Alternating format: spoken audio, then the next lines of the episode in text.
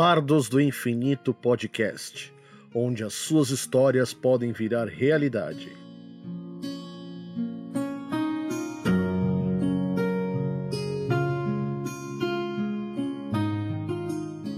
E aí, pessoal? Tudo bem com vocês? Espero que sim. Nesse momento vou pedir desculpa a vocês porque eu tô com bastante gripe, então o meu nariz vai estar um pouco entupido e eu vou estar com esse probleminha aí belezinha? Mas de resto, gente, eu agradeço por todos vocês que não deixaram de ouvir o Bardos do Infinito, mesmo com todo esse hiato que teve, tá ok? É, se vocês lembram do nosso episódio 2, em que o nosso ouvinte do Animesphere, o Henrique, mandou o um conto pra gente, neste episódio eu vou trazer um outro conto dele, dessa vez os cinco primeiros episódios de Omega Prime. Então, Fiquem comigo aí que eu acho que vocês vão curtir o conto assim. Belezinha? Vamos pro conto.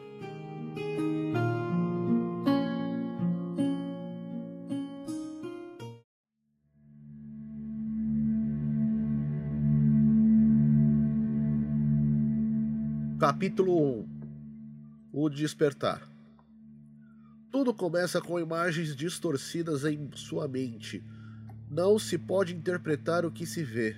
Um turbilhão de sentidos misturados com uma dor aguda. Tudo passa rápido e quase se consegue ver explosões, tiro, guerra e muito, mas muito sofrimento. Crianças chorando, pessoas morrendo, florestas desaparecendo em chamas. As imagens ficam cada vez mais rápidas, até que tudo se mistura e se torna branco. Ele abre os olhos e tudo que pôde ver é um lugar branco. Seu rosto está na água que entra em suas narinas, o que faz engasgar, vomitar. Ele mal consegue levantar o tronco. Seus olhos doem, seus ouvidos apitam, seu corpo está dormente, não consegue mexer os membros inferiores. Os minutos passam e, e aos poucos ele vai melhorando. Agora sente as pernas, mas sente muitas dores nos músculos ele tenta se levantar, suas pernas vacilam, pouco dormentes e formigando. Sua cabeça pesa muito, ele mal enxerga sua mão. Vai tateando o ar em busca de alguma parede, seus passos são lentos e descompassados. Seu ouvido ainda tampado ouve o eco da água nos pés ecoando nas paredes. Finalmente ele acha uma parede e vai seguindo até encontrar um degrau. Não está mais na água. De longe, ele acha uma mancha escura na água. Se aproxima mais e a mancha toma a forma de uma pessoa.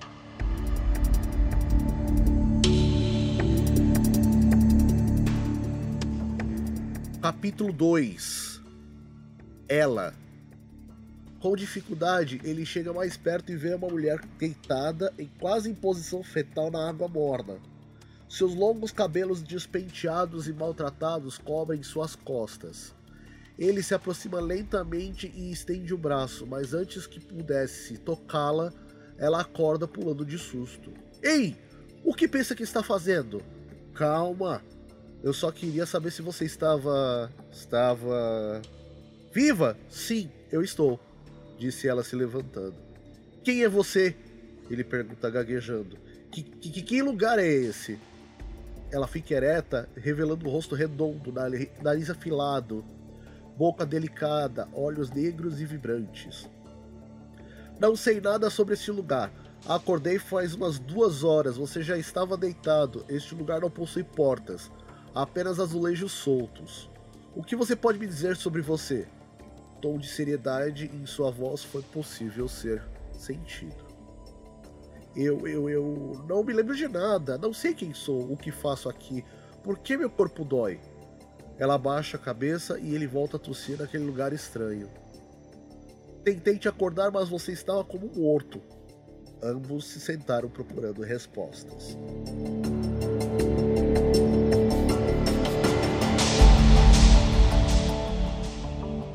Capítulo 3 A colheita. Duas horas se passam, tempo suficiente de sua roupa secar sua saúde melhora consideravelmente. Estão sentados no mesmo lugar, embora já exploraram todo ele à procura de alguma coisa que pudesse responder perguntas. Ele sente algo no seu estômago, sente uma dor que o faz arquear as costas e pôr a mão na barriga. Ele já vomita colocando as duas mãos na água, mas, mas tudo muda quando ouvem um barulho de metal pesado ranger perto deles. Os dois olham em direção do som horripilante como com porta se abrindo com os olhos arregalados. De repente, uma fenda numa parede se forma e dela uma luz cega tomando todo o ambiente. Eles estão paralisados com a visão. Surgem silhuetas negras no meio da luz. São pessoas, seis no total. Eles caminham lentamente, cercando o casal assustado e debilitado. Ele instintivamente se põe à frente dela e recebe o primeiro golpe. Três pessoas o dominam. É, dois segurando nos braços e joelho e o outro observa pela frente. Ele tenta olhar em direção dela que se debate no chão lutando em vão. Recebe uma agulhada na nuca e tudo começa a se apagar. Ele cai no chão molhado, buscando fôlego no meio da água, enquanto a vê gritando por socorro e esperneando no chão. Ele tenta reagir, mas logo tudo se apaga, restando apenas a dor em sua nuca e estômago.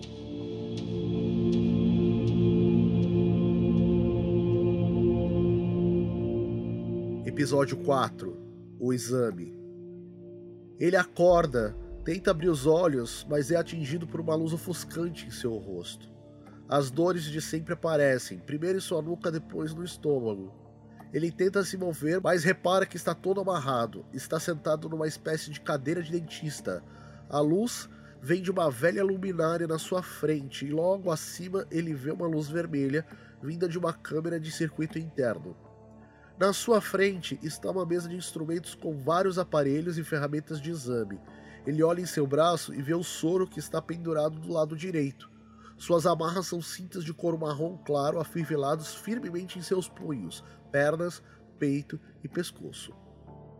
Ah, o que fizeram comigo? Onde está ela? Me tirem daqui, seus bastardos! Sua nuca explode de dor pelos esforços dos gritos. Ele, com um acesso de raiva, está todo vermelho, seus músculos estão tensos se mexe na cadeira, mas ela está chumbada ao piso. Ele fica ofegante, sua barriga dói muito. Sua cabeça gira com pressão que sobe, mas fica em silêncio quando ouve passos em sua direção. Ele está virado para uma parede e os passos se aproximam por trás. Param, uma tranca elétrica é destravada e uma porta de metal se abre. Os passos se aproximam lentamente. São de salto alto, uma mulher aparece ao seu lado, magra, alta, com a pele muito branca e cabelos negros presos.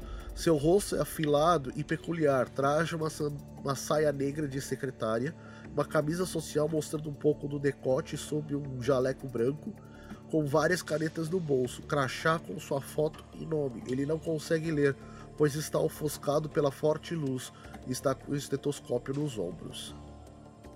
Olá, garotão. Como você está hoje? Sua voz é sensualmente grave e rouca. Foi muito levado, me deixou esperando muito. O que você quer comigo, sua vadia? O que fizeram com ela? Onde está? Ele rasga sua voz com toda a raiva que consegue. Olha aqui, garotão, você é valente, hein? Mas não está numa condição muito favorável e há revoltas. Eu sou uma garota muito má. falou tirando uma seringa da mesa. Isto aqui vai acabar com as suas perguntas e a sua valentia.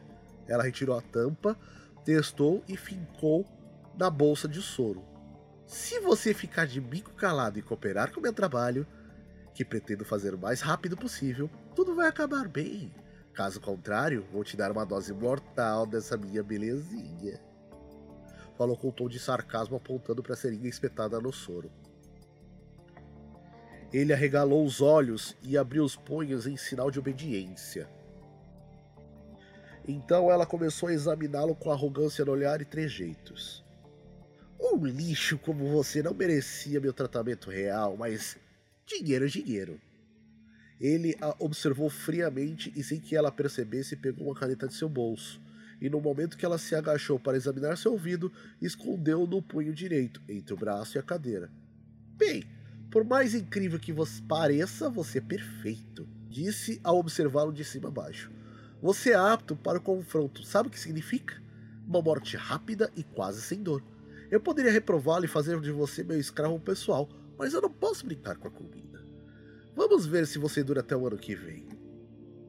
Disse ela, se inclinando até seu rosto, revelando o vermelho de seus lábios pintados. O perfume era forte e doce que ela exalava. Ele a olhou com um olhar de nojo e ela se aproximou e lambeu seu rosto. A propósito, essa injeção é apenas soro, seu bobinho. Até mais, garotão. Se sobreviver, você será bem útil para mim. Te cuida, tá, criança?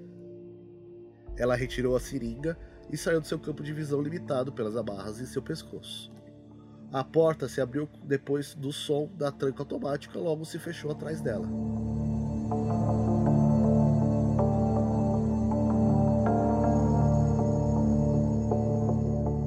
Capítulo 5 A Fuga Uma hora se passou e ele se sentia cada vez mais enfurecido com a situação, até que se pôs em alerta com sons externos. Pessoas se aproximavam.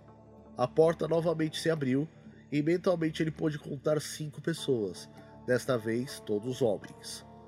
Eles chegaram até sua zona de visão conversando entre si, todos com sorrisos nos lábios. Eram homens estranhos, todos com jalecos brancos e crachás, as tradicionais canetas em seus bolsos.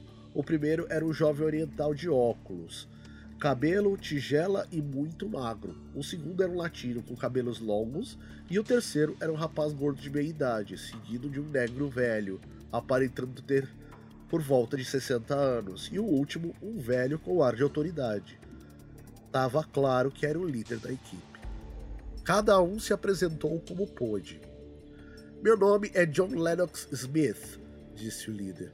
E estes são meus colegas: Fred Sampson, o negro, Edward Lopes, o latino, Wilson Fox, o gordinho, e finalmente, mas não menos importante, Keith Kazuo.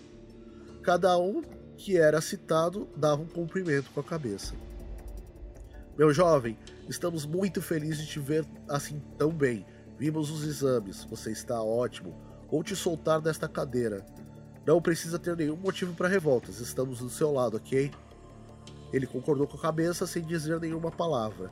Seu plano estava em andamento. Ele calculou os pontos fracos de cada um da equipe de cientistas. O crachá no jaleco do japonês seria um, um caminho mais rápido para sua fuga.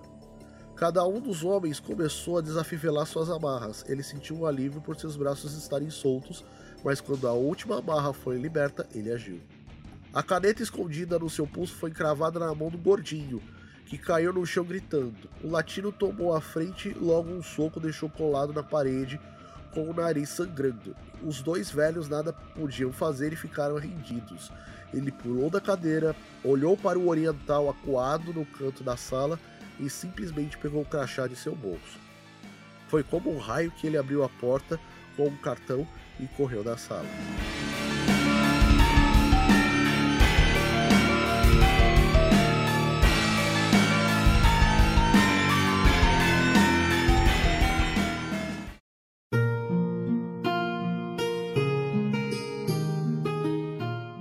Espero que vocês tenham curtido a história, porque olha, ela tá, se, ela tá caminhando em uma situação bastante interessante. Então, se vocês querem saber como isso termina e como nós chegamos ao final dessa história, continue ouvindo os nossos episódios, ok? Muito obrigado por ouvirem até aqui, um grande abraço e fiquem com o nosso jabá de final de episódio. Até!